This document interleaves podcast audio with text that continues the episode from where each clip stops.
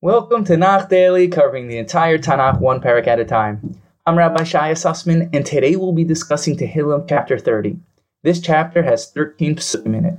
Also note, this parak is said at the beginning of davening every day for the Psuke de Zimra.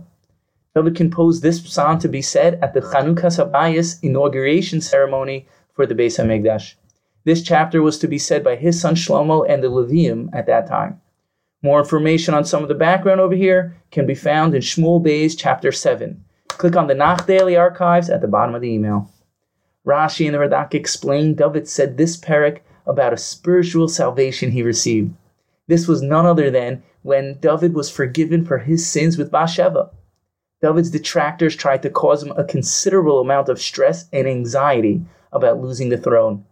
They would say things like Shlomo, whose mother was Bathsheba, would never be the king of Yisrael, and that David forfeited his share of the world to come. Parenthetically, it's important to mention the Radak emphasizes David knew with divine insight his son with Bathsheba, Shlomo, would be the one to build the Beis Hamikdash. David was told by Nasan Hanavi Shlomo would be the next king of Yisrael, which is a clear indication that Hashem forgave David for what had happened with Bathsheba. Therefore, this parak is full of David's gratitude to Hashem for saving him from the lowest place of hell and raising him up to the highest heights. Hashem saved me from my enemies. I cried out to you and felt healed afterwards. Even when God's angry, it's only temporary. From verse 7 onwards, David relates when he's calm, he feels unstoppable. But if God were to hide himself from me, I would be frightened. David goes on to relate how God would rather see people succeed than not. David asks, What will be gained by death? Once people are dead, can they praise you? David ends with thanking Hashem for turning his suffering into dancing and expressing desire to thank God forever. In verse 4, it says, Adonai uh, Elisa min shal nafshi chayisani miyar debor. God, you brought me up from hell, preserved me from going down into the pit. The simple meaning is again, David was thanking God for being saved from the lowest of the low places, as people literally wanted him dead. David felt like he was in Sheol, hell, full of pain and suffering from what people were trying to do to him. As we've said many times in Tehillim, David said that Tehillim for all of Klal Yisrael, and every word of Tehillim applies to every individual at all times. Rav Nassan of Nemirov explains in Hilchas Shiluach HaKain, this chapter applies to every single person, and that's why Chazal instituted it to start off the Psuke de Zimra morning prayers with this parak.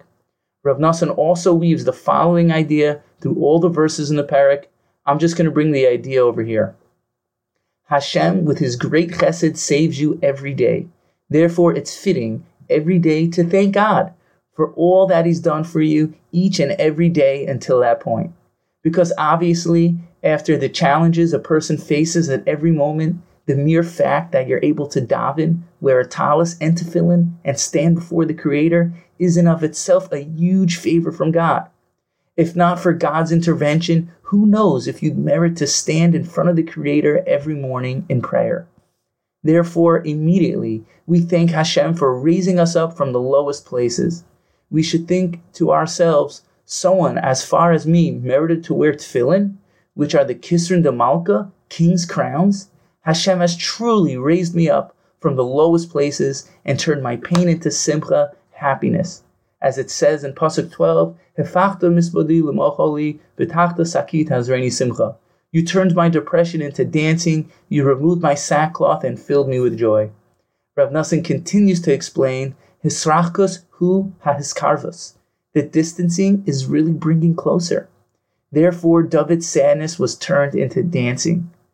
David had lifted his, his eyes above to the creator of all that we see, touch, and hear. David was able to connect with the truth of the Yichud Hashem, absolute, undivided oneness of God. To see, even though he feels like he's suffering, all that can change in a heartbeat. That's why David ends with, Leman yizarmecha kavod v'lo yidom Adonai Eloheinu My whole being might sing praise to you endlessly. God, my Lord, I will give thanks to you forever. Let us merit to see God as the infinite source behind all life and to never stop thanking Him in the way of David Melech. Thank you for listening and have a wonderful day.